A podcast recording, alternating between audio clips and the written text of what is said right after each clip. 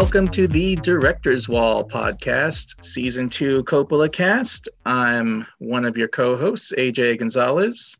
And I'm Brian Connolly, the other co host. All right. So uh, it's been a while because of unexpected winter weather. yeah, in Texas. Unex- I don't know if you if you heard out there, but we got hit by a major storm, and then our everything collapsed. That uh, everything we knew that existed in life got taken Sorry. away. Our infrastructure is made of paper mache, it turns out. Hell of a way to find out. So let it be a warning to wherever you live, because it could happen to you. Didn't think it was going to happen to us. We were boiling snow. It was like Little House on the Prairie. It was uh, crazy. Yeah. So All right. Last time we talked about Rumblefish with friend of the podcast, Shane Hazen, and his uh, podcast, Spy Phenomenon. Just us this time. And we're going to talk about the Cotton Club. yeah, excited. But first, do you did you happen to get a wine we haven't covered yet? Uh, I think so. I have totally lost track of the wines at this point. I I've been got- trying to, but I feel like I'm maybe like, yeah, lost track of it. Like I keep a list on my phone, but then I'm like, I thought I had this, but it's not on my list. So I think I've just been really bad at keeping track of it.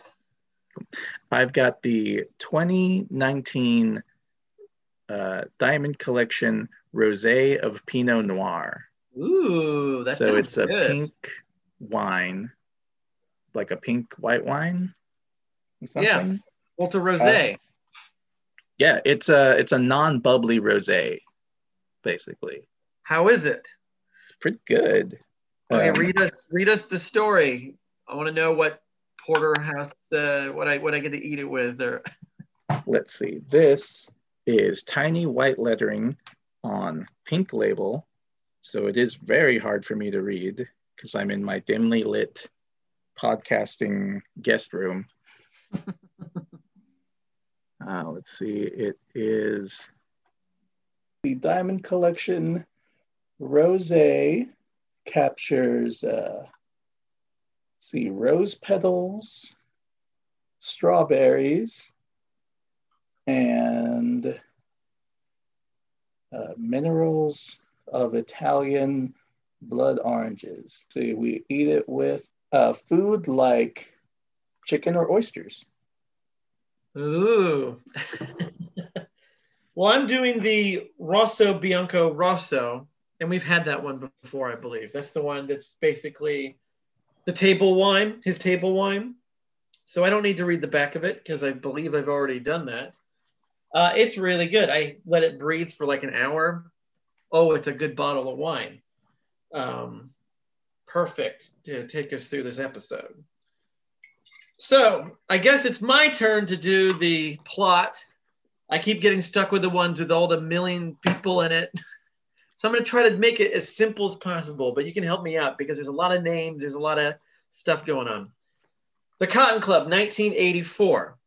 Um, and, and I'm going to describe the original version. We'll go into the director's cut in the middle of the episode. Sound good? Right. So uh, basically, this movie follows two guys.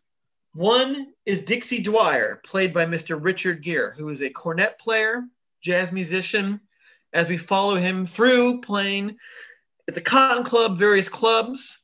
He uh, gets uh, charmed by uh, Vera, played by Diane Lane, who's the mistress to gangster Dutch Schultz, played by a very terrifying looking, like Dick Tracy character, James Remar.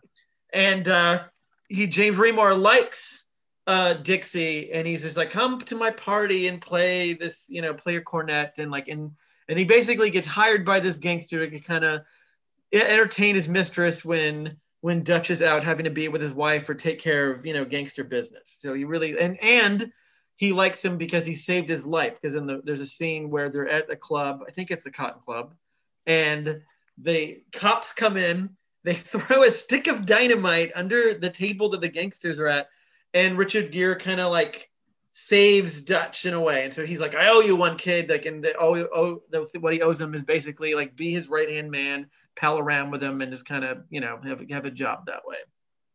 The other person we follow around is the Sandman, Sandman Williams, played by the brilliant Gregory Hines, who is a struggling tap dancer.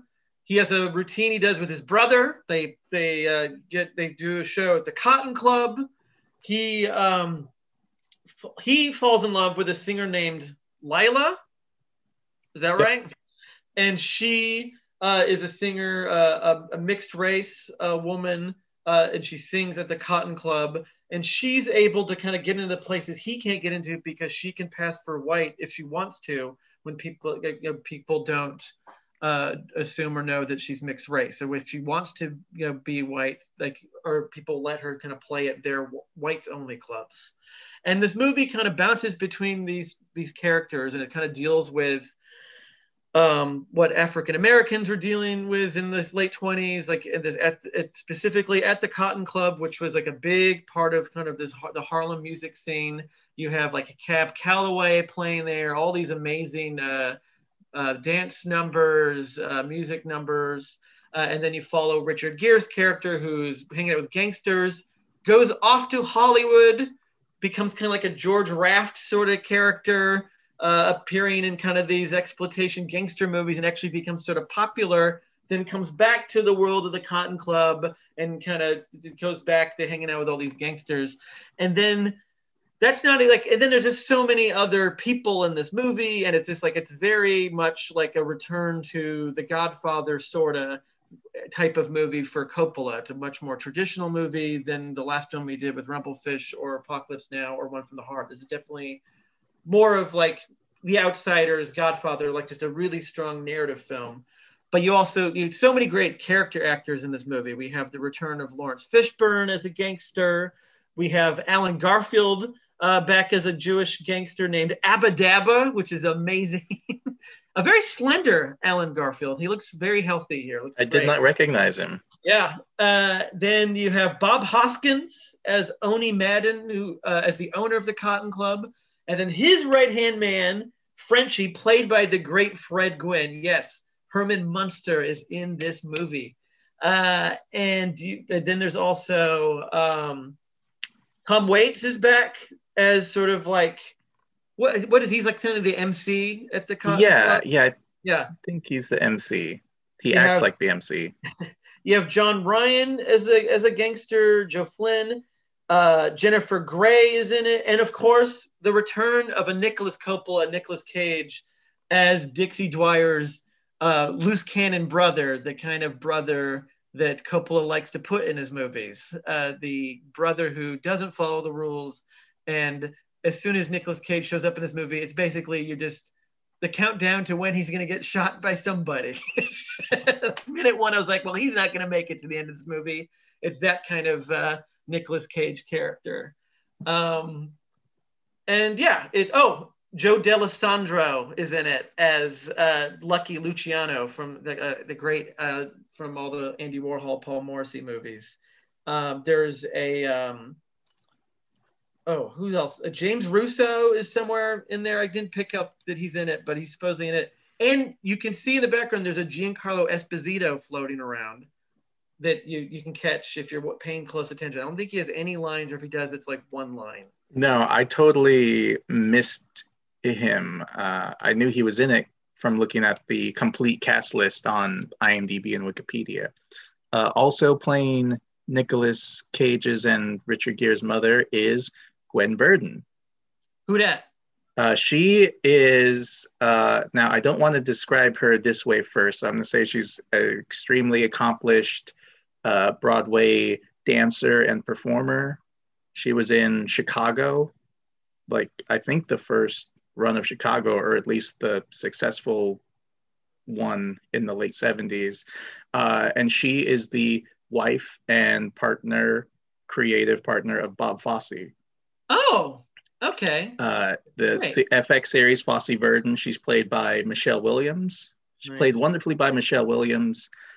Yeah, the series really makes it clear. And if you knew about Bob Fosse's career, make it clear like, yeah, she's an equal uh, creative force with Bob Fosse. She's not just the wife of Bob Fosse, which is the very first thing I was going to say, but I did not want to pin her as just the wife of a great artist and dancer. Um, cool. So she's very oh, good. And you have a Mario Van Peebles as one of the dancers, and the great Jackie as one of the yes. dancer performers, which was very exciting. And you get to see more of her in the director's cut, which is also very exciting. So yeah, so this movie's got a lot of famous people. Oh, Woody Strode is in it as the doorman to the Cotton Club.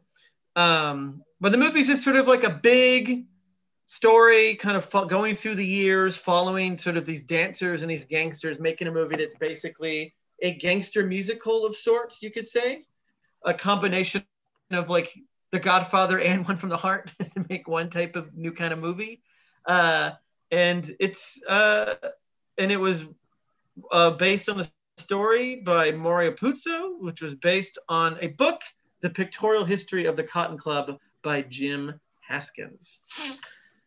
So that's it. That's the plot. But it's more like to me, this movie feels like it's like a character piece. Like the story is kind of not really important. It's more about it's kind of like The Outsiders, where you're just following a lot of people around over time. Uh, yeah, there's yeah, there's a lot of people. Uh, I'm to give away my verdict on the movie already. It's uh, meandering and unfocused all over the place because there are so many people with all their stories to say that Richard Gere is Richard Gere, I guess, is the he's the star of the movie, but there are big chunks of the movie where he just disappears. Yeah. And now it's only about Nicolas Cage, and we're just following Nicolas Cage. Uh, and then Richard Gere shows up again. We're like, oh, right, you're in this movie too. I think the director's cut does a better job of making it seem like both a Gregory Hines and Richard Gere movie, whereas the original cut, it just feels like a, they're trying to make a Richard Gere movie, but it doesn't quite feel like that because of the way it jumps around.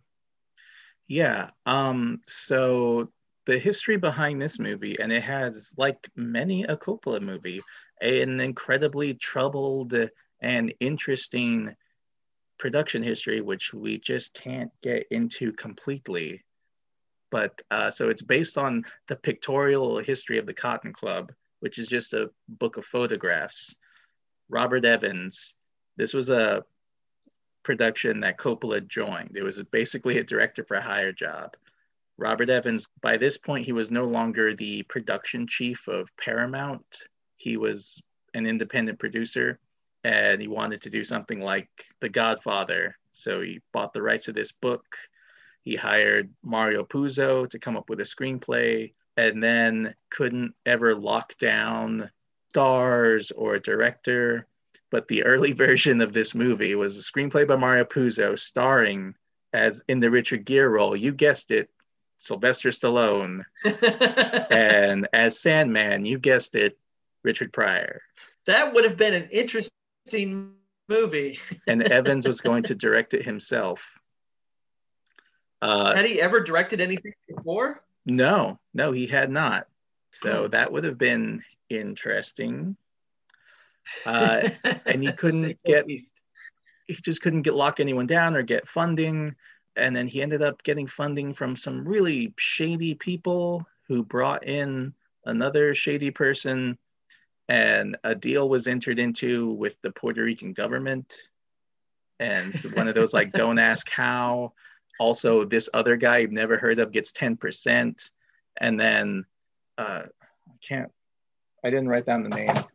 Anyway, someone died under suspicious circumstances. They were complaining about their cut of the movie, got into a car with uh, some of the mysterious financiers, and were never seen again alive. And then eventually the body turned up. And so Robert Evans was bogged down with the legal stuff, like lawsuits and uh, and whatnot, and then also a police investigation. So wow. he still had to make the movie because it was the only thing he had going at the time. And so he brings in Coppola. At this point, as we've established, Coppola is still in massive financial debt from One from the Heart and Zoetrope. Uh, not succeeding. So at first, he takes the job just to give notes on the screenplay.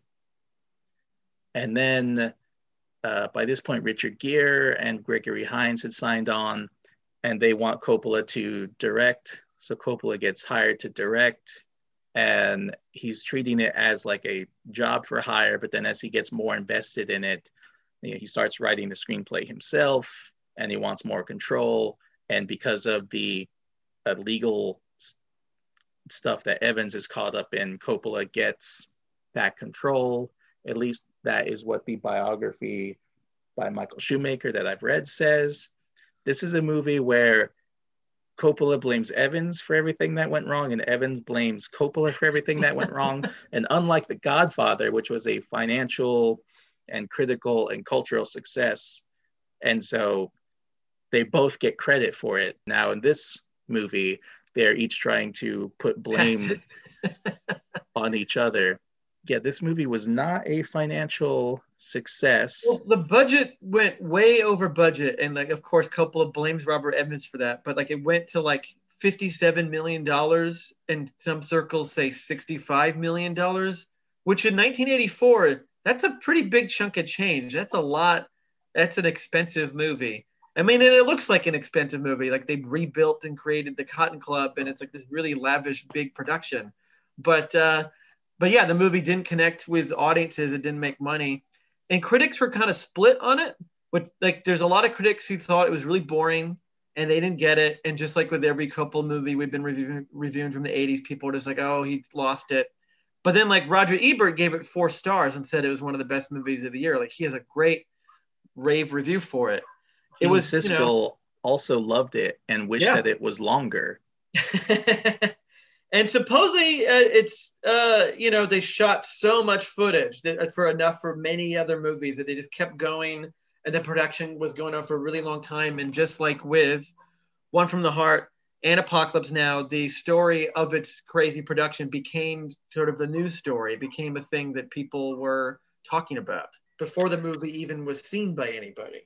And a big reason for the film's financial uh, failure is that it it opened I think number five in the box at the box office that week or whatever, and it made a decent amount of money for how many theaters it was in. The it was competing against like Beverly Hills Cop, you know, like so you're not gonna top Beverly Hills Cop, you know, if you open the same week or you open the week after, or even a few weeks after.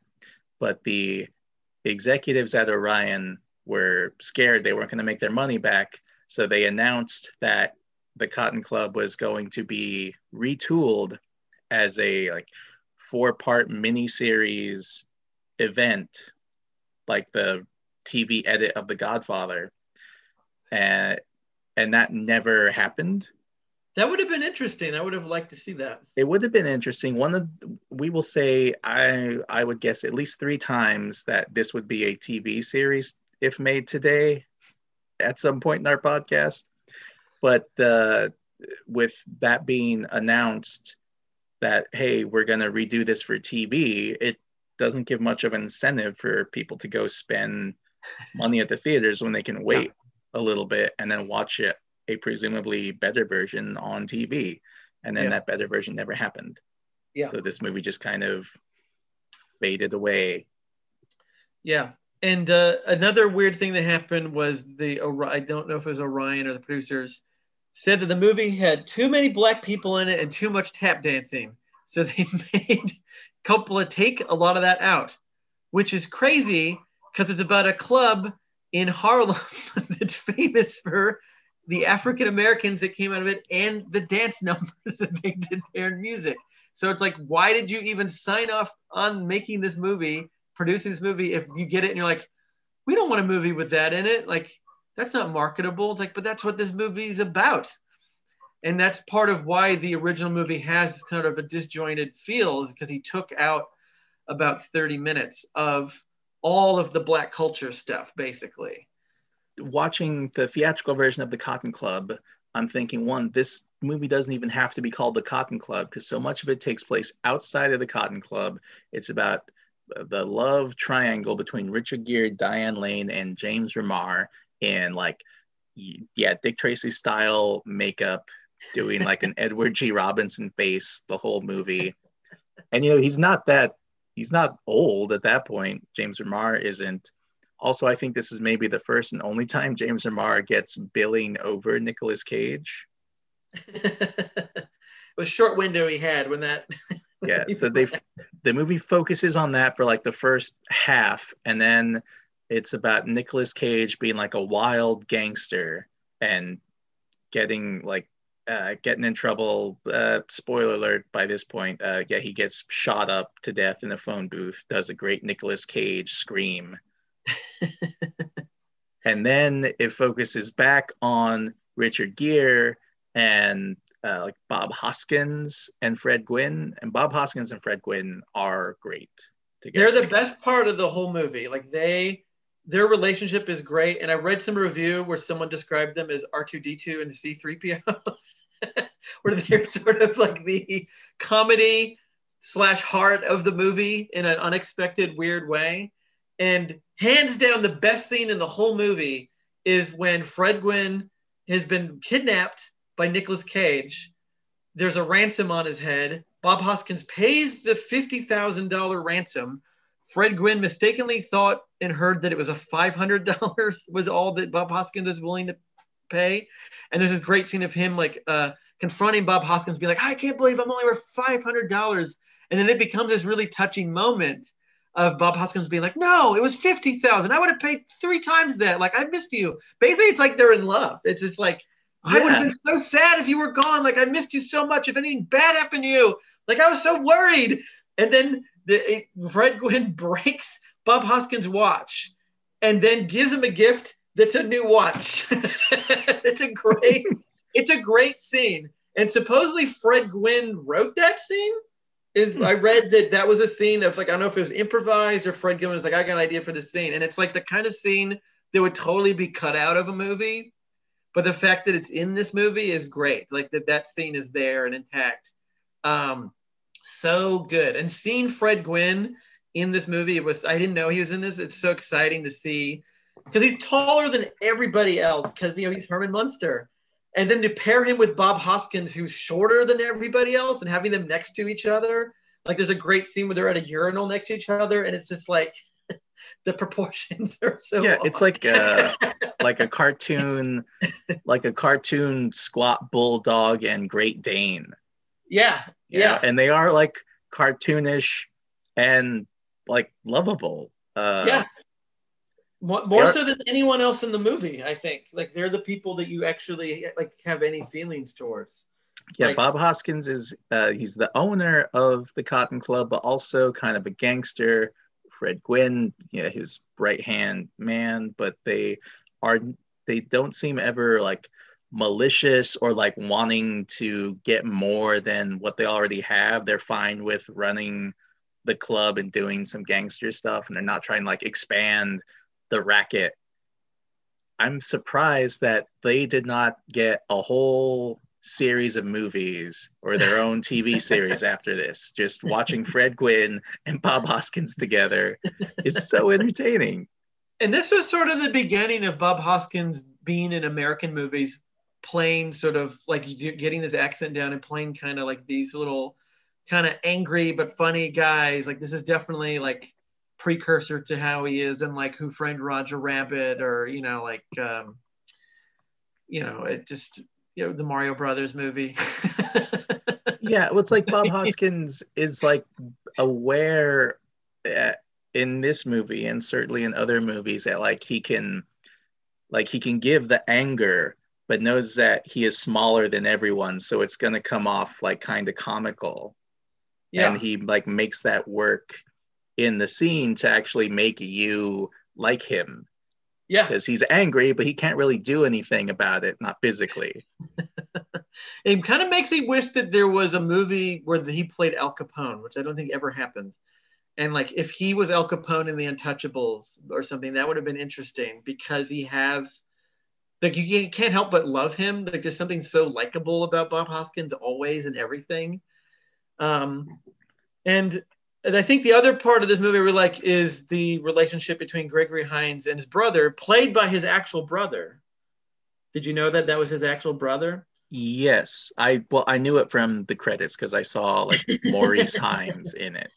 And their their relationship is great, and then they're they have a following falling falling out when Gregory Hines' character kind of gets a solo performance at the Cotton Club, but then there's this great touching moment later where they get back together, and like to me, like the highlight if like you ever see this movie once, it's totally worth it because seeing Gregory Hines dance and seeing him dance with his brother, like those scenes are so good the tap dancing scenes are so exciting. There's a part where they go to the Hoofers Club, which is a just a club for tap dancers for men only. Men, a men tap dancing men only. I love that scene because yeah, Gregory Hines has he's just gotten married to Lila. He brings over to the club, and one of the old men is like, "What's she doing here? She has to leave. This is men. This club is for men only." And she says, "Why?" And he says, Why? I'll show you why. And then they get up and do a bunch of sick taps. They just they just all start tap dancing like so intensely. It, and that great. scene is great. And there's a part where there's like 30 guys tap dancing all at once. And like that to me, that's like the best part of the movie is like all the dance stuff. Like it's so good.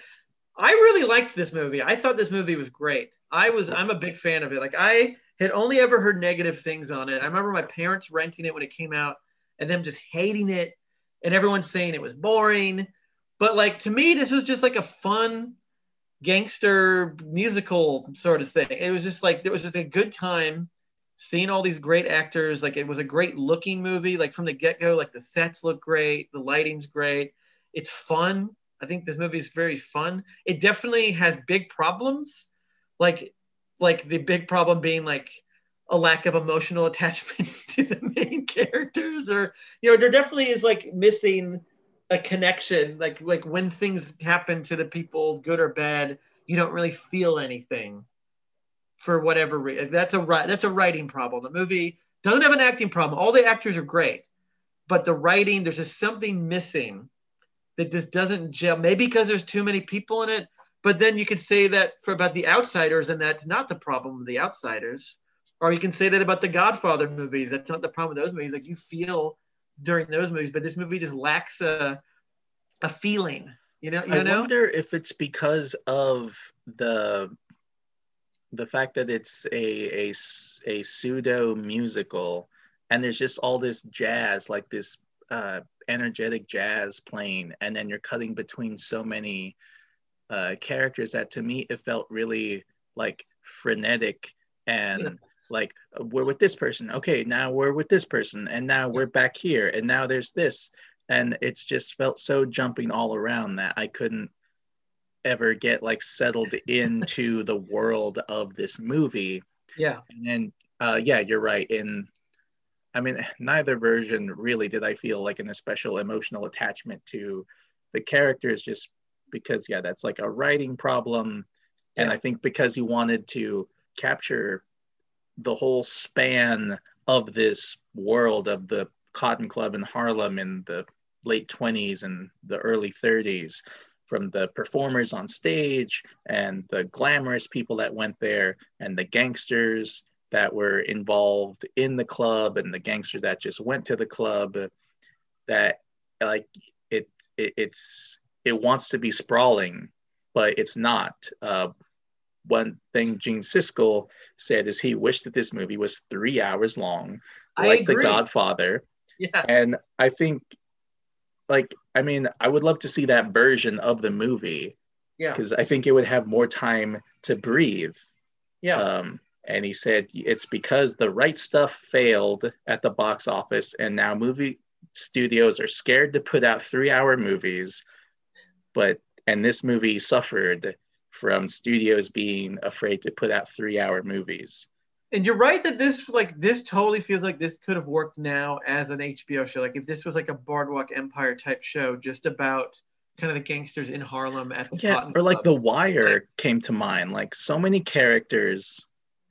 Yeah like, characters at different positions of power and culture all kind of jamming together because like you have in this movie Jewish gangsters, Irish gangsters, um, the you know the- the Italian black gangsters, black gangsters. Italian, black gangsters, like, and you just get a little taste of all of them in this, but you don't really get to settle in with any of them.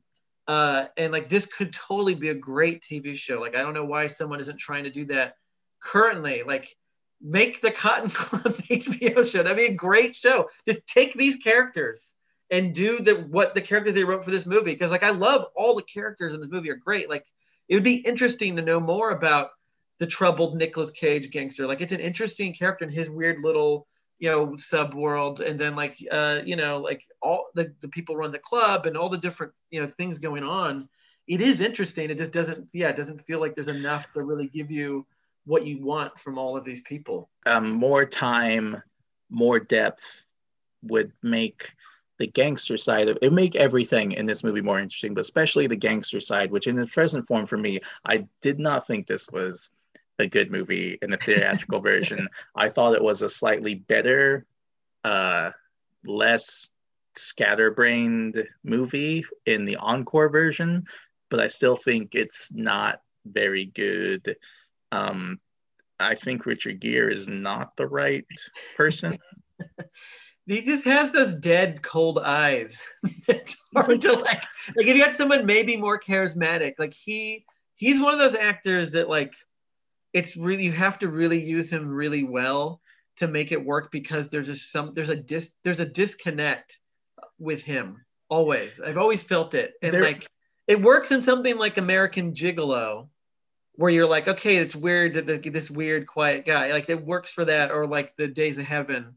But when you're supposed to when he's supposed to be this sort of charming guy like he's not tom cruise. He doesn't like you know he doesn't have charisma coming off of him. Like he clearly has something because he's a movie star but he just he kind of i Yeah, don't know. I don't think he's a bad actor, lacking.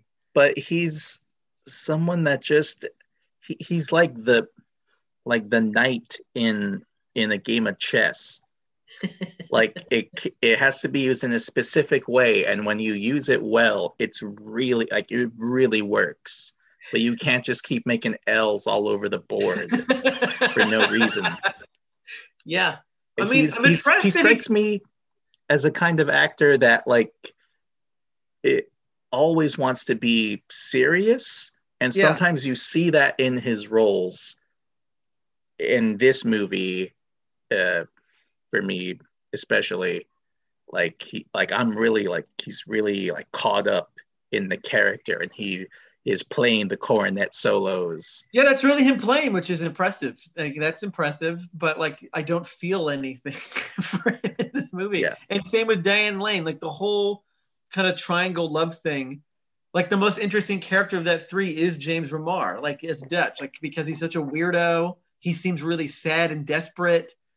They made him look terrifying in this movie with some weird terrible bald wig and whatever they got like balding like like he's good. And that scene when he stabs the guy in the buffet line that scene's great. That scene's that really scene out of nowhere. is You're like, crazy. "Whoa." and it's James really gory. And it's re- it feels like a brian de palma scene. It's like really upsetting and out of nowhere. Yeah, so James Remar at this point, um, it's early on in the movie after he's uh, brought Richard Gere into his circle, and Bob Hoskins has is trying to like uh, arrange a peace between James Remar and a rival gangster, and so it's at a classy place, and there's like a classy lunch. Uh, everyone's dressed, you know, in their 1928 finest, and is yeah chandelier, and they all like sit down and Bob Hoskins mediates and like, all right, it all works out. And then the other gangster makes an, a stray comment and James Remar can't take it anymore and stabs the guy. Yeah, so like abruptly and violently and there's blood spraying everywhere and it's on the chandelier and you're like, what the fuck? That part is great. Spurts of violence, it reminded me of like the violence in The Godfather, where like it's Yeah. like brutal and like quick, you know. It- and it- it- it's uh, it reminded me of the Steve Martin thing where he said that like the reason there's a sword fight in Roxanne and like right at the beginning is because he thinks you should put the most ridiculous thing that could happen in your movie at the beginning because if it happens in the first 20 minutes, people will accept it and then they'll accept anything, anything Yeah. you want to do after. Yeah. Because if Yeah. a sword fight happened at the beginning of this movie, then whatever else that is plausible. And yeah, if at a classy dinner there's like a blood splattering murder, and everyone's like, "Oh, like oh, James Remar, Dutch, what did you do?" It's definitely like a scene that like Joe Pesci would have done in a Scorsese movie. That kind of like, I have a short fuse, and out of nowhere, I'm gonna just like kill you brutally in front of a room of people. It doesn't matter that everyone sees me do this, because I'm too mad to. uh and he does it because John Ryan says uh, an anti-Semitic slur, or not a slur, a diss. He says uh, Jews are nothing but a cheek turned inside out. Is what is what he says. Uh, not a thing you should ever say.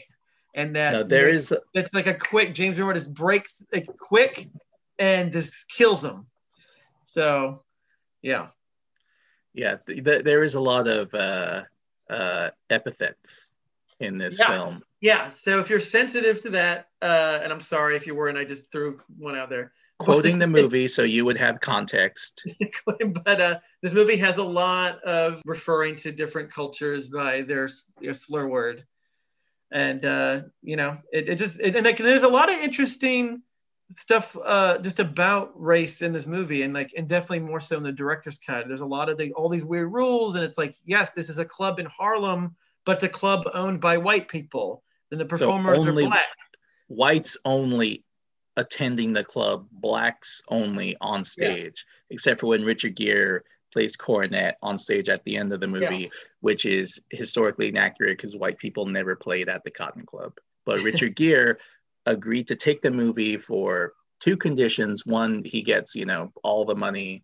And two, he gets to play cornet in the movie. I have to assume because he played cornet already in real life. Yeah, Why? And Otherwise, why would it He's be not, in there? He's not bad. He's totally like you know. I was impressed. I had no idea. And a But, uh, cornet is a smaller version of the trumpet. For those Yeah. of you that don't know, I played cornet in high school band. Yeah, as good as Richard Gere. Not as good. Well, maybe with practice. I only played it for one year before I got switched to the French horn against my will. And then I played the French horn seventh grade through 12th grade. And I was not good at the French horn. It's a really, really difficult instrument to play. I believe it. We're here to tell you how the world is wrong. The world is wrong about Mad Dog Time. The Paperboy. Mordecai. After last season. The World is Wrong is an extremely positive podcast where Andras Jones and Brian Connolly champion films the world is wrong about. Available on Paperhouse Network wherever you get your podcasts. Well, let's talk about the encore version. I think it's a good way to talk about that kind of what's in it and why it exists. So I Uh, love the beginning of the encore version. Uh, so the theatrical it opens just with uh, credits on on a blank screen intercut with a dance number, and then you're right at the moment where Richard Gere saves James Remar and gets uh, caught up into the gangster world. This movie opens up with a, a couple trying to get into the club, and the the bouncer uh, says Wo- Woody Strode says like I'm sorry it, the club's whites only. I can't let her in here. He can't let the woman in. And the man says but she's she's white she's from Spain like she was born she's from Barcelona and he's like she she looks colored to me I can't let her in and they have this they keep bringing up but she's European she's from Spain can't let you in whites Yeah. only and then uh, Sandman Gregory Hines comes by and he is in this version i don't think it's in the theatrical but he's calling out numbers for the harlem numbers racket which i understand less the more i, I see of it. Yeah just passing along these numbers. Yeah. gangsters make money off of uh, people saying random numbers on the street. I don't understand. I'm not a gangster. And then he passes by richard gere and they actually know each other in this version. In Yeah. the theatrical version i'm like are they actually friends? Do they know each other in any way? And then Yeah. they finally say hi to each other at one point late in the movie. I'm like, so they Yeah. do know each other. In this movie, they have a conversation at the beginning. Yeah. And it sets up everything. It sets up the the the setting, the time, the place, the club, the weird, the weird unfortunate nature of the club that it's the the hot spot uh, for entertainment, but in Harlem with black performers, you know, have have the spotlight on them, showing off their art, their craft, their skill, but they it's only for white people, so they are performing for white people. And outside is Gregory Hines, who really wants to get into that club so he can perform, so he can stop uh, talking these numbers for the racket and uh, uh, uh, Richard Gere. I forgot who the lead of the movie was. I can't imagine why. Richard Gere just arrives and we find out he's just back in town. And like, hey, like I'm gonna play at this club. And he's like, oh yeah, I'll play with you at that club because it's okay for the races to mix at this other club. And then uh, the the movie starts back where it was a theatrical version. It's it's a brilliant opening, I like agree. efficient. It's like the opening they added to the Outsiders director's cut, where they just introduce all the people in one scene. That scene that we talked about, and that's a great way to, to like really set up like what the whole movie is, like how it, it makes so much more sense having it be the opening. And this director's cut exists because Coppola was going through his garage or I don't know what his Zoetrope uh, closet and found a Betamax tape of the longer version of the movie before Orion and people had him cut all basically cut all the music numbers out or down to just be in the background basically and cut out a lot of the story kind of hammering in this sort of racial thing and following around Gregory Hines and and Lila and like cut all that out and so he was like I want to put all that back in. And also I don't know if you noticed this I mean I don't know how you couldn't it's like faster which I did Yes. not like. I did not like that the first hour was edited like a Walter Hill movie. It was just like like that was the part I, I really loved all the new scenes. Like all the new scenes were great. Like seeing these music numbers were great and it makes the movie so much better. But i hated how that fir- and it's only the first hour where like the scenes aren't breathing anymore. It's like the scene we talked about where the guy stabbed at the buffet. It just like it just happens, and then you're just in the next scene. You're like, wait a minute, like slow down, and it just moves way too fast. It's I don't know why he did that. Like you're already making a longer movie, just make it even longer. Like just keep let it breathe, and it just moved. It all these scenes just kind of go and it was kind of unnerving, especially since I just saw it back to back with the original. You want the first act to go by quick if your movie is three hours long. Which is something The Godfather and Scorsese's Casino does well. The first 40 minutes of that movie feel like they are only 20 minutes. yeah because as so you can get introduced to the characters and the world and everybody we're settled in okay and now we let everything breathe and we focus in on stuff for the second half of the movie but this movie a theatrical run it's just over two hours and uh, it, the the encore edition it's cotton club encore is Mhm. the official title uh, it's only two hours 18 minutes he added in some footage and then took out uh, others so it's not like you know the original movie plus half or anything Yeah. it really is a different cut of the film Yeah. which is one thing i like about coppola's re- his director cuts. Uh, he's like i'm gonna try the film this way now.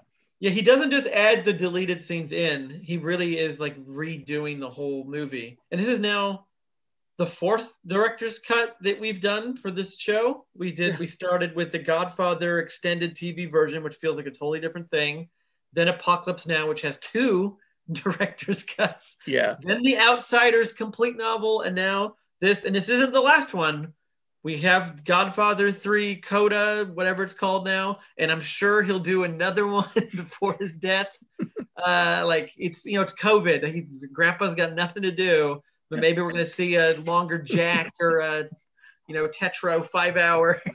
Who knows? Who Oh, knows? what yeah. his- this, this is what his winery is paying for. Like basically to finish and redo the uh, Cotton Club, he put five hundred thousand dollars of his own money of, into this. So this is a guy who made this movie for money because he was broke, and then many years later has enough money from his wine. It's all from the winery, the wine that we are currently enjoying, and he was able to just put his own money into digitally remastering this, paying someone to re-edit it, uh, put it out, and it just played at a lot of film festivals and played at art house theaters and uh, big Blu-ray release, and uh, and everyone loved it. Every the critics, new modern critics, like loved like the Cotton Club. It really worked to bring people kind of on the side of this movie for the first time ever.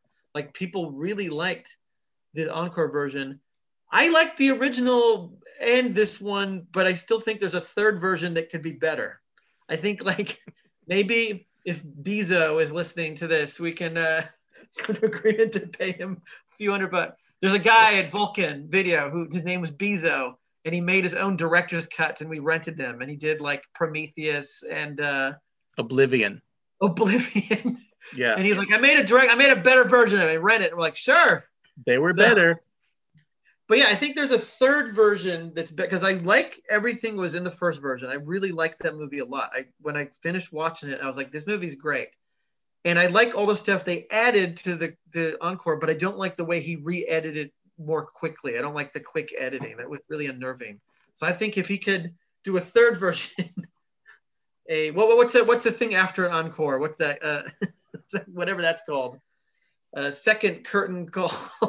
Curtain call. Yeah, Uh, curtain call. yeah, That would be you it. have the way you edit it the old way, but with all the extra stuff about Gregory Hines and all the music numbers like that. Because what's so weird about the encore version is that like he edits it so it's a, it cuts are quicker. The scenes don't like breathe anymore. They just go da But then when there's a musical number, it slows down and you're kind of sitting in this long musical number, so it feels really uneven. Um, I was kind of disappointed in the encore. I really was hoping like, oh, it'll be the first one, but with all this more great stuff and the more great stuff is there but the re the kind of editing it like a movie made now did not work for me at all I wasn't surprised that I uh, I didn't feel so different watching the encore as a theatrical version.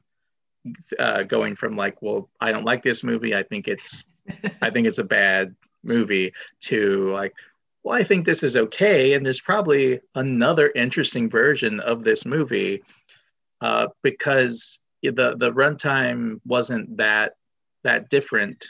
So uh, I felt like, well, it can't be that totally totally different. Uh, but I knew that the, the musical numbers were added back in, so I was excited to see that, and I think that was maybe enough for me. Was like, okay, I'm gonna watch this movie that I didn't think was very good again, but hey, I'll get to see Gregory Hines dance longer. And you do, and you see other musical numbers longer. Something uh, my wife pointed out when Gregory Hines is dancing at the Cotton Club, Coppola shoots it. She called it the, the Fred Astaire way, which is just to keep the camera far back, don't move it, and no cuts, and just let the dancer dance, and they will make the shot interesting as possible. and he learned that from the failure of Finian's Rainbow Yeah, when he cut off Fred Astaire's feet in a lot of musical numbers and you're not seeing his feet move so he you know he got a lot of you know people did not like that so he did it right this time yeah. So I, I thought, like, well, that's that's great. We're seeing him film another amazing dancer, and he's doing it the right way this time.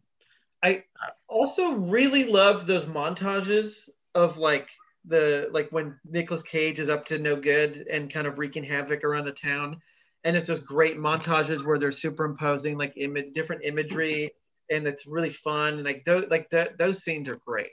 with like uh with like old uh with newspapers and Yeah, yeah. Uh yeah i like those that reminded me really of the part of the godfather Yeah, after michael uh kills the the cop and and the turk Sollozzo and he leaves to italy and there's yeah a montage of newspapers and photos of gangland killings. And that was supposed to be the start of the second act of The Godfather. So it was like catching up the audience on what's been going on. And yeah, I really felt influenced, obviously, by that. And I really liked the uh, Sofia Coppola cameo, I guess, if you'll, as Domino again, playing Yeah. a kid on the street, yet again bothering the dude in the movie, like bothering Nicolas Cage on the street, like trying to, what's he trying to sell him candy or something? I don't know what Apples. apples. And he's like, I beat it, kid. I don't And want an then- apple. That's funny to see the cousins acting together. Uh, and then she gets shot. Not Yep. the last Coppola movie where Sofia Coppola gets shot. At. Yep, yep. She's she's she's trying to sell an apple to a young up and coming actor that doesn't want her around, and Matt Dillon shows up and shoots her out of the movie. Not Matt Dillon, but we all know it should have been. Once But, again, uh, she I is want- told, "Get out of here." I wonder why she's never cast her cousin Nicolas in any of her movies. I want to see a, a Sofia Coppola Nicolas Cage film. I don't I don't know. Um, I I listen. Clearly, to- she's open to improv. Like you know, like she can work with Bill Murray and work off of his riffing. So like, and that's always the problem Nicolas Cage has with directors is they don't know how to handle his sort of like when he goes off into his zone.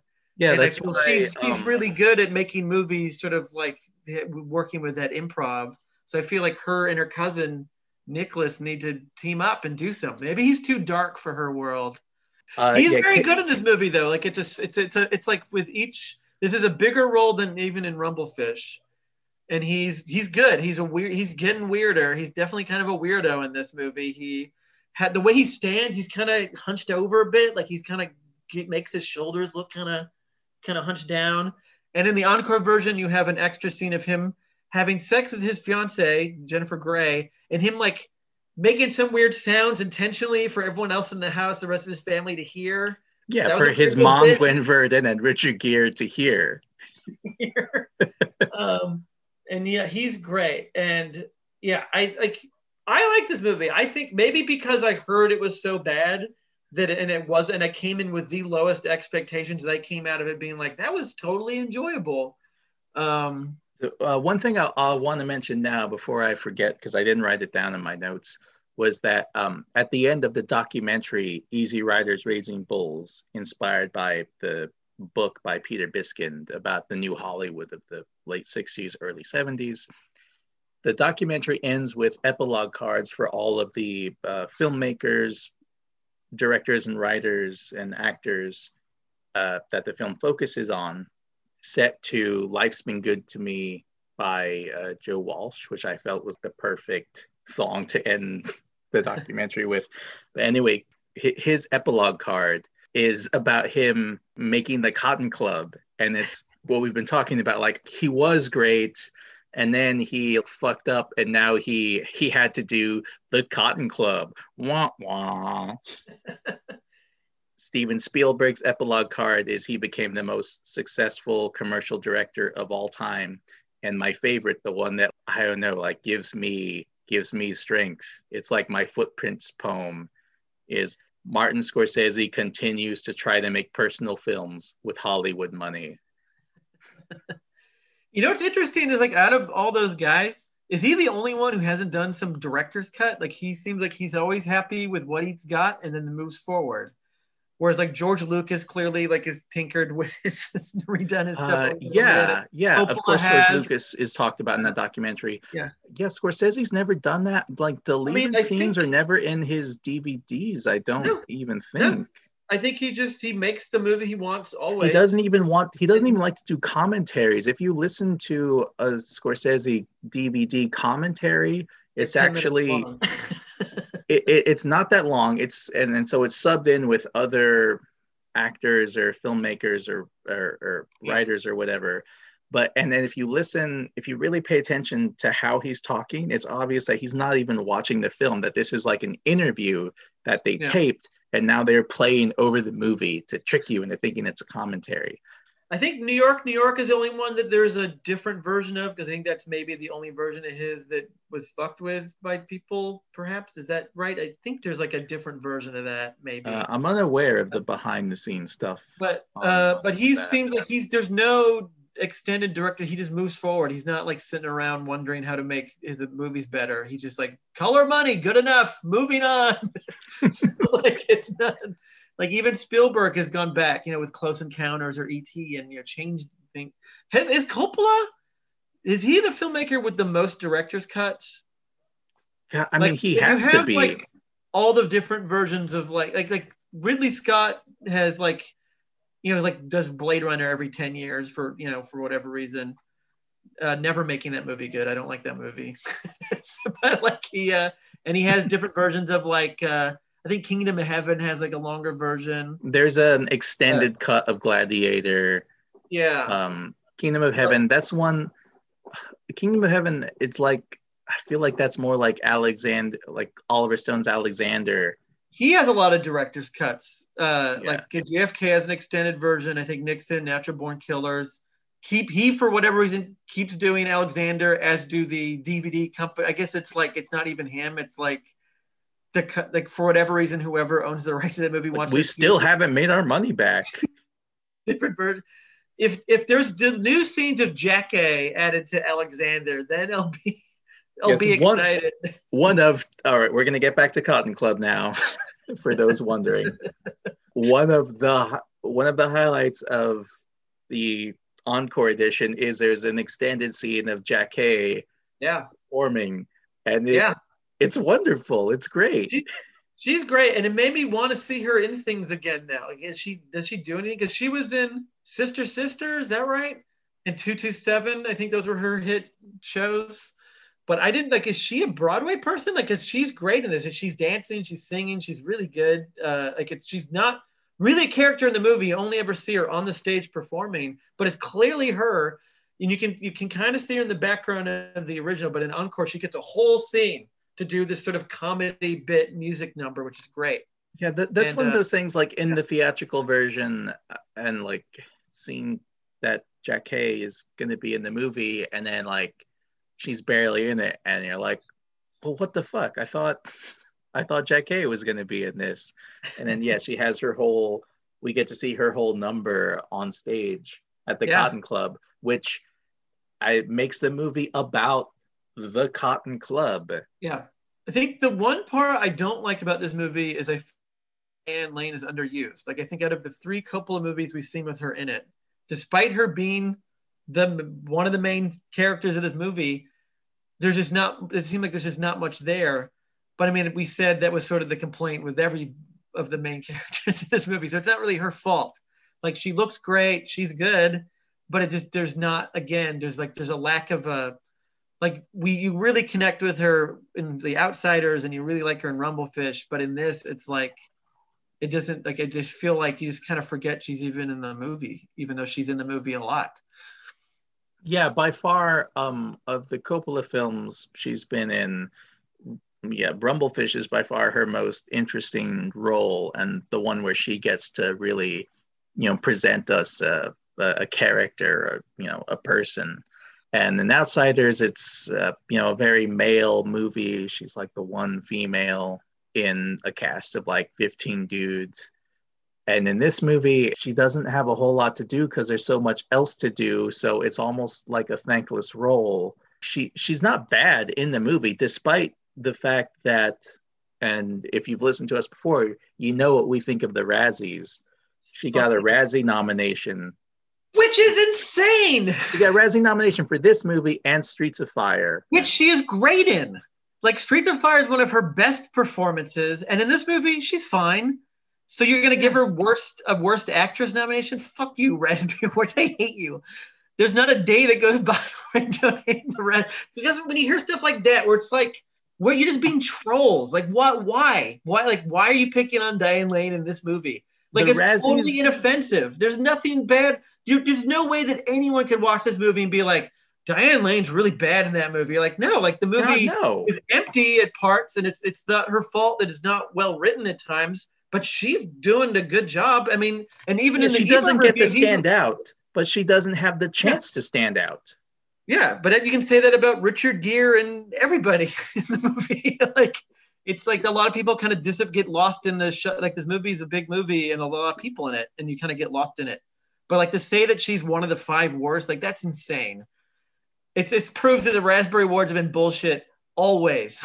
Always, Since like- 1984. Now it's just like people pick. Like, do they even watch these movies? Like, why are you? I don't get it. It makes because the movie didn't do well because they based it on well that movie didn't make money so therefore let's pick let's kick these people while they're down. Let's kick these actors and actresses and make them feel bad for being a movie that failed even though that's not their fault. Yeah, the, the, the Um, Razzies are such bullshit because it, it's obvious now that they've got two things. Like, one, they hate franchises and sequels, and they seem just really misogynist. Whatever actress is at the top and about to hit backlash, they have to like really jump on. You know, like how Sandra Bullock won Worst Actress the same year she won Best Actress. Uh, she won Best Actress for what is that movie called? The for the, Blind Side, the, The same Blind year Side, she and she won. got Worst Actress for All About Steve, and like, which yeah, is great, a great movie and a great performance. I've I've I've never seen it. I know people aside from you that like that movie. It's really Oh. good. You you know they only gave her the Razzie for All About Steve, not even her worst fucking movie, because she was gonna win Best Actress for The Blind Side. If she hadn't been up for an Oscar that year, no, the Razzies would not have cared. Yeah. But here she was, you know, about to have a big moment, and admittedly, I don't really like The Blind Side. It's okay, but I would not give it awards attention. I, but I digress. But this is the first Coppola movie in a while to be nominated for Oscars. Two Yes. Oscar nominations for this movie. Two Oscar nominations, and it's the first Coppola movie in a while where so he's had two main collaborators throughout his career, and we touched on this in our previous uh, Rumblefish episode. And those are Walter Murch, a sound designer, and Dean Tavoularis, the production designer, who's production designed on like all of his films up to this point, or at least all the major films. Uh, this film, because it was just a job for hire, and he took it unexpectedly, expecting just to consult on the screenplay, and then okay, I really need money, I'll write this screenplay, and then okay, I really need money, I'll direct it.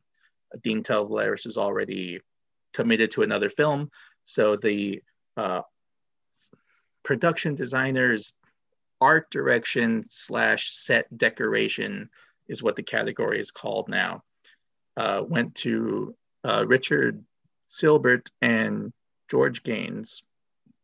And it was also nominated for best editing uh, barry malkin and robert q. Lovett. Barry malkin has worked with coppola since the rain people. A- and I think they knew each other before that, maybe going back to USC or UCLA, because I always forget for you astute listeners. Anyway, Richard Sylbert is a, if you're a total film nerd like we are, uh, like a very established, notable production designer who did work on Who's Afraid of Virginia Woolf and The Graduate, Manchurian Candidate, and Chinatown, and would later do uh, Dick, Dick Tracy. Tracy, which is one of the best looking movies ever. Doing the production design for Dick Tracy to me, that should be like winning the MacArthur Genius Grant. We're like, oh, you're so smart. You obviously just deserve money. The person that did the production design for Dick Tracy should Yeah. just have so much money they can do whatever they want with the rest of their lives. It's uh 1984 was an interesting year for the Oscars. A lot of like really good movies. Like that was Amadeus when Amadeus kind of swept, which ended up winning art direction. In that category, the Con Club was against Amadeus, the pass a passage to India, The Natural in 2010. An interesting, very interesting combination of movies. And then the uh, editing, the one that it lost to, it lost to The Killing Fields but it was nominated with Amadeus, A Passage to India, and Romancing the Stone, nominated for Oh. Oscar for Wow. But like that, that was a good year because that's the year of uh, for best director. You have Milos Forman won, Robert Benton for Places in the Heart, Woody Allen for Broadway, Danny Rose, Roland Joffé for Killing Fields, and David Lean for Passage to India. So that was like a big sort of like year with a lot of big, you know, deal movies. Gosh, I haven't really looked at that year specifically, or really the 80s in general.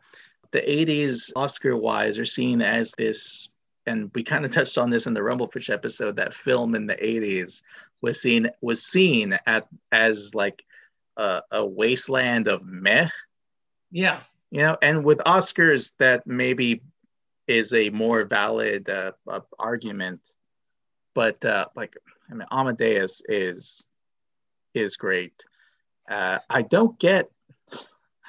I, I've seen Broadway Danny Rose a couple times. I like it. I don't get why people, especially like that film. That's my favorite Woody Allen movie, AJ. Really?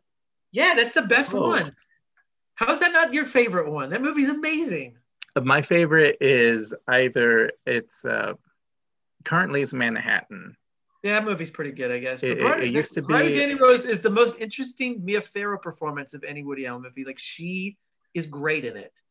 She's playing a totally different character than she's ever played in anything. That that You is true. That is like true. that, I read that. that's she- Mia, like that movie's great because it's the best Mia Farrow uh, that like, in, in all of the Woody Allen movies for sure. Um, That's true. think I- I read that he made her wear- Baby. he made Oh. her wear sunglasses the whole movie because he thought that she didn't look like tough enough to play uh, that kind of character. She's a gangster's girlfriend, and he's the guy in charge of taking care of her, like Richard Gere in the Cotton Club. I bet you didn't think we were going to bring it back to the Cotton Club, but See, we we did. brought it back. Um, has that ever worked out for a gangster? Like having someone take care of your girlfriend? no, Like maybe maybe Marcellus Wallace in Pulp Fiction. It doesn't work out. I mean, it could have Like, gone she- really bad. she- she doesn't died of a cheat on him. overdose. She doesn't fall in love with Richard with she doesn't fall in love with John Travolta. But she would have if she hadn't OD'd. She's saved by the heroin because it's going because in that movie in Pulp Fiction, it's going that way because they're both drunk. They just dance together. They're going into their apart their house, and she's like, "Oh, I'm gonna put on some music," and he's like, "I gotta go to the bathroom," and it feels like it's leading towards them maybe sleeping together. Like there's definitely that in the air. And then luckily, I guess she ODs on heroin, making it so that doesn't happen. And he thankfully saves her life with Eric Stoltz. So it could have gotten much worse, I guess. She could have died, or they had an affair, and John Travolta could have then mur- been murdered by Marce- Marcellus Wallace. But it didn't didn't go there. Uh, anyways, Cotton Club is what this episode's about. So is this the? It's going to be a while again until there's a, an Oscar nomination for Coppola, or is or is there? Like, is does I- Peggy Married get nominated for anything, or I can't be sure at this point. I know I know big? I'm uh, you know, I know I'm the the the Oscars guy because that's what I tell everyone that I am. uh, but I thought I thought after Apocalypse Now we were done with Oscars until Godfather, Godfather 3. Yeah. But yeah, there are these um these the- weird technical ones. yeah these technical ones the the below the line categories then in a way they make sense like uh, one from the heart got a nomination for the score Mhm. it's like well that's that is a notable thing about Yeah. that that film Yeah. uh, i yeah i had no idea that cotton club which again has a reputation as a notorious bomb it's coppola like selling out because he just needs money. He's so like desperate but it gets nominations because it's still he gets committed to do it. He wants to do it his way and evans wants to do it and he's committed to it and so they hire great people. Yeah. you know they hire a great cast they hire a great crew and it spirals out of control and people get murdered and are found in the trunks of cars Yeah.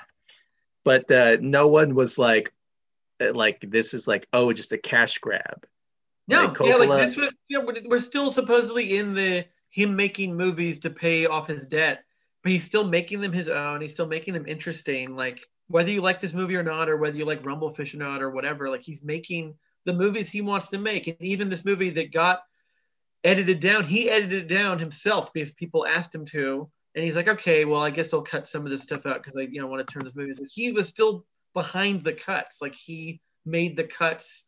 You know, he regretted making the cuts and later made a director's cut of it. But like, it's still he's still turning in the movie you know that he's making you know and like part of making movies especially with a studio is you have to do this kind of give and take of giving him what they want doing what you want and uh and it's again him doing this sort of dance between making an art film like with like rumblefish which is very experimental and then going back to making kind of a more classic very classic hollywood type movie but still different enough because it's like got these weird music in it and like it's not just like none of these movies are boring. This is not just like watching some guy like when you see directors that really fall from grace, like, and I won't be mean or name names, but like you can see people really, you can tell when they're making a movie just for money or just totally giving up and just doing some crap, you know? like, and Coppola hasn't really done that yet. Like this movie is an uh, interesting movie. Like Roger Ebert gave it four stars. Like it's nominated for Oscars. And It's a big, garbage. I think, reason as to why this film, I feel like it was handicapped from the beginning, like it could only be so good, is because Robert Evans, he just needed a hit. He was just a great production chief. He could like set things up, and then the people he hired, Coppola and Mario Puzo and Brando and Pacino, could make The Godfather, and you know everyone would be happy. And like at this point, he doesn't have Paramount behind him. He's just an independent producer and Coppola is hired, yeah, first just to give notes on the screenplay. And he researches the Cotton Club and the Harlem Renaissance and all the people that like went to the Cotton Club and the people that performed at the Cotton Club, like Cab Calloway, and people that went to the Cotton Club, like uh, uh, uh, uh Sunset Boulevard, Glo- Gloria Swanson, and Cat James Cagney and Chaplin. Charlie Chaplin, which thankfully that's all cut out of the encore because that part is stupid. That part is stupid. part that It- Coppola cut that part out. It's like it's like it's Charlie Chaplin. And I think- does he literally do the rolls on the fork thing at the table or Yes. some dumb Yes. shit? And you're like, you didn't come on. It's almost embarrassing. It is embarrassing. yeah. Uh, and he like okay like i'm like i want to do this movie about the harlem renaissance but i have to do this gangster movie as well because evans and it's one of those things that like someone quotes evans as saying this evans says i never said it but when he bought the rights to the uh, the cotton club book he said something like and since he doesn't actually commit to it i'll just paraphrase the paraphrase it's like I've got a movie with gangsters, jazz, and pussy. I can't lose. Real class That's- act, that Robert Evans. Just imagine the devil saying that, and that's what Robert Evans would have sounded like. And of course, since it's the Cotton Club, there's going to be there's a lot of interesting black stories to get into, but it Evans wants it to be about like white gangsters and the glamorous white movie stars that like went there, the glamorous white people that were in the audience. And he's like, okay, well, cut down on this. And since Coppola is not going to direct this movie, he's just going to write it. All right, fine. And Evans did hire an advisor to oversee like the accuracy. And she would talk to Coppola about really getting in more black characters and expanding the black storylines. But Coppola, uh, feeling pressure from both her and Robert Evans, his boss at this point, was like, well, like I'm just writing this job as a like a gig, like, you know, I don't he's not really invested in it. So he errs on the side of Evans, who is the guy that's paying him. And a lot of the black stories get reduced on the script level. yeah. And then after that, he gets he gets hired to direct the film. And so but now he's got this script where the white characters are the focus of the movie, and then still wants to include the black characters. And he films those scenes as we've seen. And maybe there's even more of that in the footage that got lost forever somewhere. So but the result is uh, like a movie that if he had been involved with from the very beginning and had control with from the very beginning it could have been like the great like um like american gangster Mhm. know, you've got like a white lead and a black lead, and they both feel Yeah. equal. In this film, Richard Gere and Gregory Hines are both the leads of the film, but it really feels like in the theatrical cut, Gregory Hines is barely in this goddamn movie. Yeah. And he has more scenes, or his scenes are at least longer in the encore edition.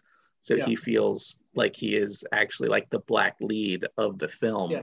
Siskel and Ebert, in their review, which you can see on siskelandebert.org, they talk about how like great the film is because it, it it touch it addresses the issues of race that were going on in America at the time. And if you watch the theatrical cut, you're like, it barely talks about race at the time. Like it brings these things up, but it doesn't expand on them. Like the fact that uh, this reminds me of uh, uh, Imitation of Life, both versions, which are about uh, like a white woman becoming a successful businesswoman based on the like pancake recipe of her uh, black maid. And her black maid has a daughter who is light enough to pass for white and tries to pass for white and gets found out and still faces ad- adversity. Uh, the original one has Claudette Colbert in it, and the remake is a Douglas Sirk film, who's a perfect director for that kind of material. But that is still the B plot in a film about a white woman becoming a successful businesswoman. You're like, wait, but the story about the black mother and her light-skinned daughter who knows she can get further in society if she pretends to be white is like the way more interesting interesting story. Why is that not the whole plot of the film? Because it's the 50s and the 30s. I get it. The character Lila, played by Lonette McKee, who's light enough to pass, like it just gets brought up that she's light enough to pass for white. And that's the way the film just addresses that. And in 1984, that was enough. Just bringing that up was enough. And and critics, Siskel and Ebert specifically, were like, "Oh my, like it addresses race, like fine, like it, like it, it does it." You know, it doesn't explore it though. If you made this film today, if it were an HBO series, that would Yeah. be explored so thoroughly, and you'd feel like a satisfaction and a closure in exploring what uh, what the Lila character gone through when someone asks her why she pretends to be white, why she passes for white. She says something like, "Because I can." You know, like she knows she can become more successful if she pretends to be a white. Which, the like, actress that, who plays her, I've never seen her before, and I guess she was a singer, like an accomplished artist. But and she's really good in it. What what's her name? Her name is Lonette McKee. Yeah, she's good. She's really good. And it's again when you watch this, you really wish there was more of her and wish that she was more of a main character because like every time it follows her for even a short amount of time, it's really interesting. And her her storyline is really interesting of being this person who can pass for both black and white and getting through these sort of doors that other people can't. And like, yeah, like I wish that the the movie had. Yeah, I agree with Gene Siskel. I wish this movie was like three and a half hours long. It would be so much better. Just go for it. Like make a really good, long, rich movie. The uh, other person I want to bring up is Laurence Fishburne as uh, Bumpy Johnson, who, I mean, in in the either version, he's not in it very much. Mm-mm. But again, you wish he was in it more. Yeah, and he has such this like big presence in the film and i think he might still be credited as larry fishburne at this point yeah, well, like he is not Larry Fishburne. He's not little 14 year old Larry Fishburne that was in Apocalypse Now, or Yeah. even in uh, Rumblefish, which he's in briefly. Like he, you can tell he's kind of grown up, but now he's already Bumpy Rhodes. Bumpy Rhodes is his character. He he's Laurence Fishburne at this point. Like he's wearing a hat. Again, that's that's his that's his trademark. Uh, but he is like speaks with like such authority and presence.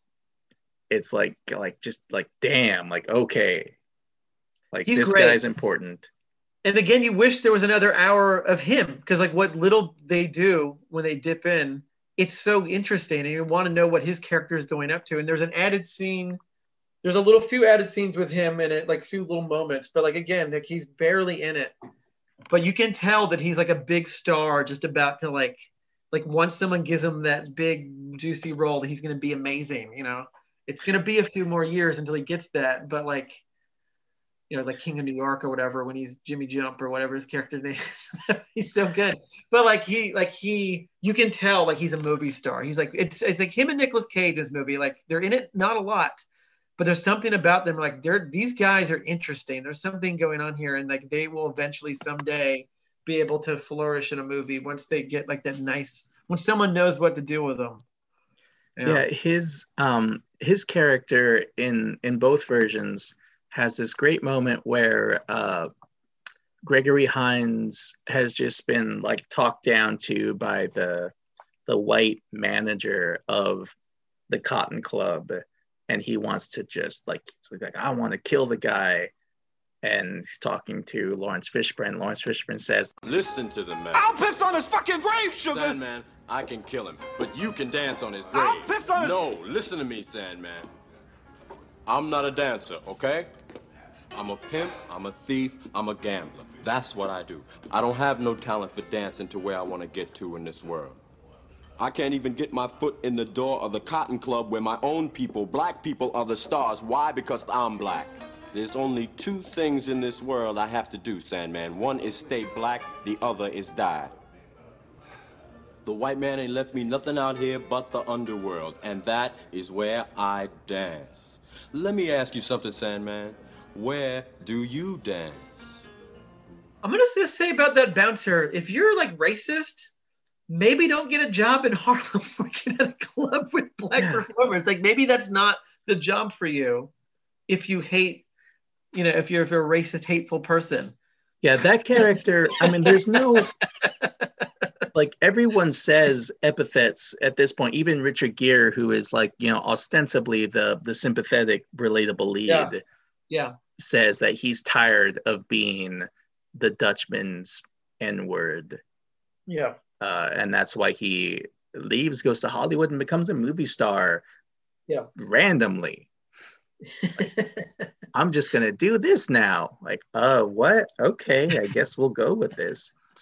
Uh, yeah, everyone says it, but there's no character that really feels like the evil, like racist guy, except for this. Uh, Bouncer, Ma- this or whatever. He's a backstage manager. I don't know what. yeah, fuck the backstage he- manager, and Yeah.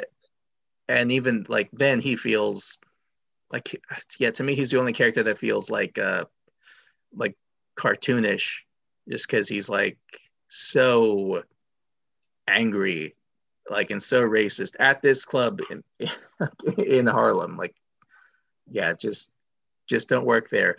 But he he's not like the villain of the film. Like he does eventually Laurence Fishburne and the other black gangsters do beat him up. And it's this Yeah. triumphant moment watching it today with like today's 2021 mindset, you know, like, well, this guy, like, it's not presented like this guy is the one problem that the Cotton Club has right now. Have you ever seen the movie Hoodlum with Laurence Fishburne, which is basically about the same people? Like he plays Bumpy Johnson in it. Oh, I did not know that. And and Tim Roth is Du- Dutch, and Andy Garcia plays Lucky Luciano, and Vanessa Williams plays Francine Hughes.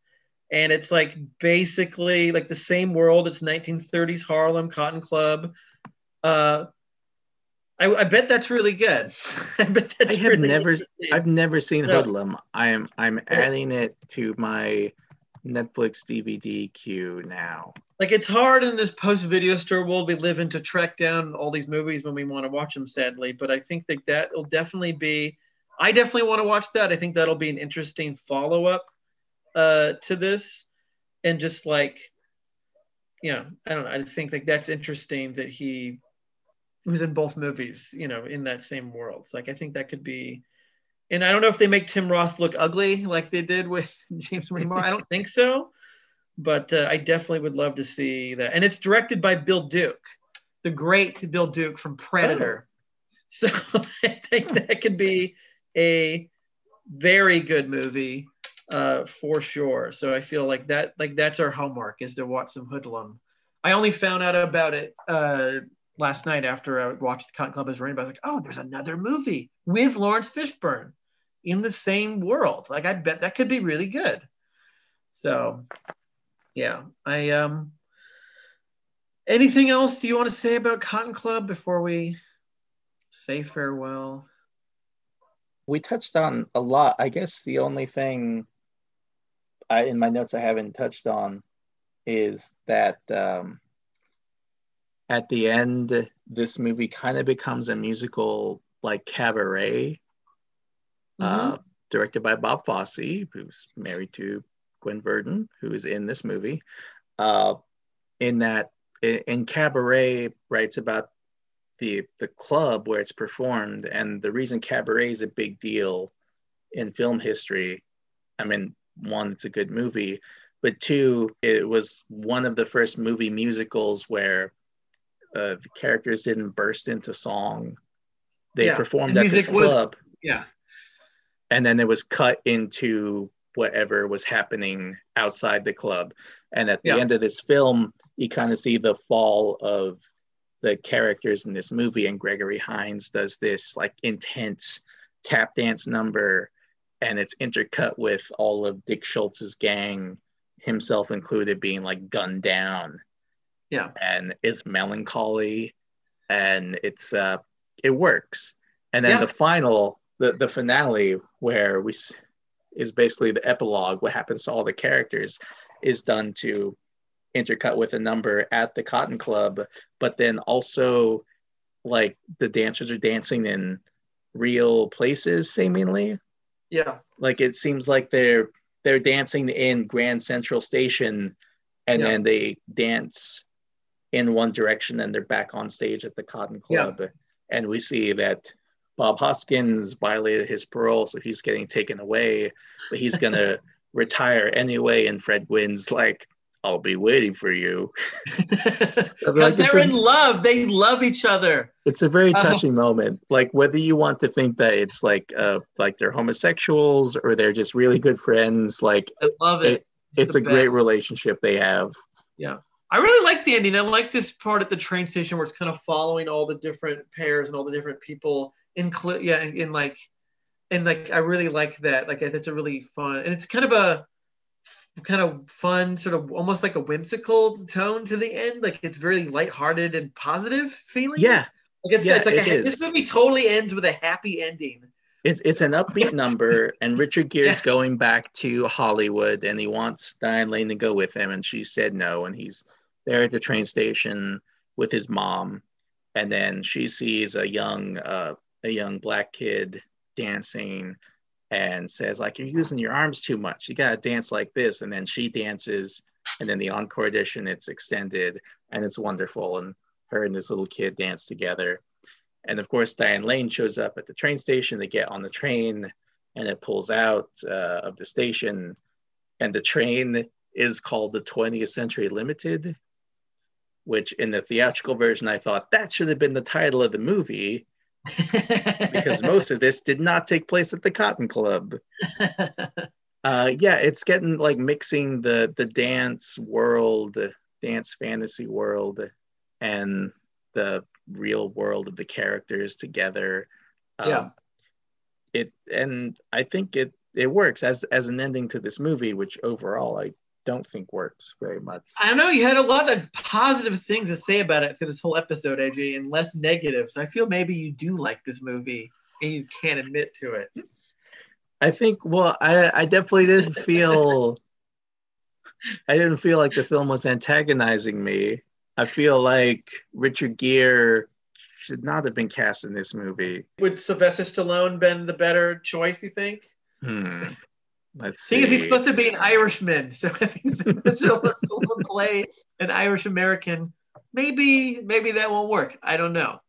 I mean, Richard Gere doesn't seem Irish either, but uh, neither does Nicolas Cage for that matter.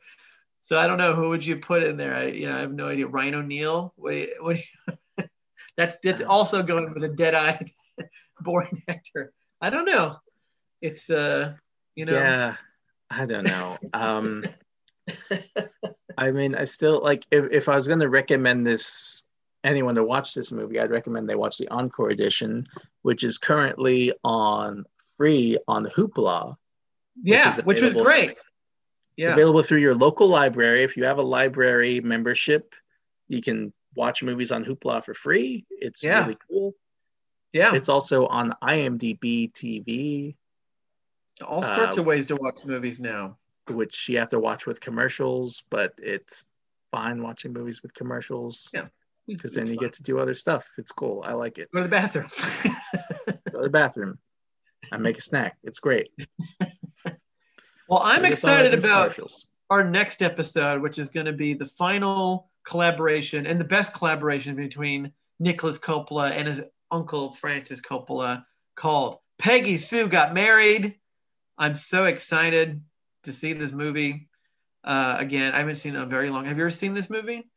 I've seen it. I don't know that I've seen it all the way through. Like it's one of those Okay. that played on TV a lot, It At a did. certain It played point- on the TV a lot. Yeah. and so I've watched it. Uh, I know that I've sat and watched it all the way through, but uh, I mean, I liked what I saw. Yeah. So I, that'll be our next episode. Hopefully, there won't be any more huge natural disasters in Texas, and we can turn it out a little quicker than we did between these last two. The weather's nice. It's like 80 degrees today. I think we're in a good place. I think we'll be fine. Yeah, 80 degrees, normal winter temperatures here in Texas. Uh, yeah. so Yeah. I think we can fit in a Peggy Sue got married uh, in no time easily. So. All right. Uh, Brian, where else can we find you? Yes, I have another podcast called The World is Wrong, which I do with Andras Jones, where we talk about movies uh, that the world is wrong about. Uh, you- when this comes out, we're in the middle of our, we're about to start our month of Nicole Kidman, Kid Mania, where we review, because we, we talk about how Nicole Kidman is underrated in a weird way and talk about four movies of hers that are very underrated and great. So I will look excited. forward to those episodes. I think she's she's definitely underrated as an actress, not as a movie star, not as a pretty face, but as an actual Yes. actress. I do we think definitely she's talk about that. So I'm excited for the world to hear all of that, and that'll that'll start once this episode's out. I think we're we're about to start that, uh, or starting it, depending on when we get this done. And how about you? Where can we find you, AJ? Cool. I am on Twitter at AJGO85, also on Letterboxd under the same thing. Uh, yeah, you, you know how I am with Twitter if you've uh, listened to this podcast before. Not good at Twitter. I think I Any- like is Twitter. Anybody though? Can you be good at it? Isn't it just a way to get in trouble or to just like get angry about other people? Yeah, Like- that's basically all Twitter is. Uh, Twitter. I don't know why of it exists. to get people in trouble or to be mad. It's, it's I wish for. instead of Twitter we had Premiere Magazine again. It was so much better that way. God, that was the best. Those were the days. Yeah, but uh, Letterboxd is less toxic than Twitter. I'm on there. You can see what I think of of the movies we watched before we talk about. How many them, stars did you give attention. the Cotton Club? I gave it two. Two? Not A two and a half? No, a solid two. Yeah. Oh, wow. I would give the Encore edition two and a half. Oh, this is um, this is definitely a three star movie to me. If we do the zero through five star rating system, I have a blog I haven't written on in a while, but hopefully that will change soon because uh, it's Oscar season, sort of, kind of. Who knows at this point? Called uh, cinema then and now.blogspot.com.